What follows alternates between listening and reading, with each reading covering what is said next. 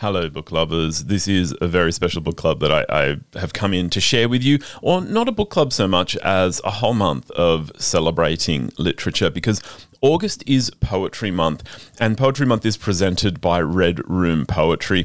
If you haven't been across Red Room Poetry or Poetry Month, uh, Red Room Poetry are celebrating 20 years this year of being just the premier advocacy and uh, body for sharing Australian poetry. They are wonderful. And Poetry Month is a whole month to explore, experiment, take part in poetry. So if you want to know more, I would recommend getting over to redroompoetry.org where you can find out more about their 30 and 30, which is 30 days of poetry. Um, incredible Australians sharing their own poems and prompts to get you thinking. You can hear the poetry. There are showcases in all the states, but there are also workshops and events you can be involved in online. This is truly an inclusive and collaborative event. Now, to really help you get the sense of August as Poetry Month, I would actually like to share a poem read by the author, read by the poet, who is part of Poetry Month. This is from Lulu Houdini. Lulu is a, a proud Gamilaroi Gomeroi woman, and this is her poem, Mangrove Girls.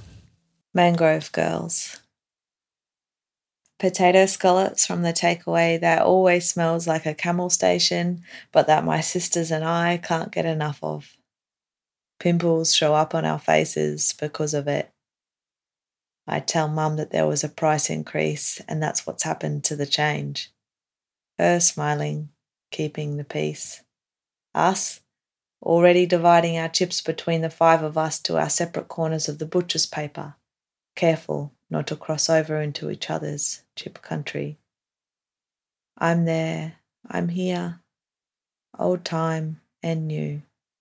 I'm still just a little brown girl from the mangroves of North Meanjin trying to find her way back to a home she's never lived in.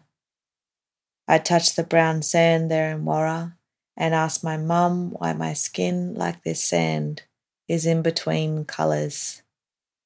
She tells me why and says the particles and I have a sameness too. But I feel closer to the neon green sea worms navigating their way through the mud canals. It looks so easy to do from up here. They're not eating people like we were. I watch my sisters and brother grow up here.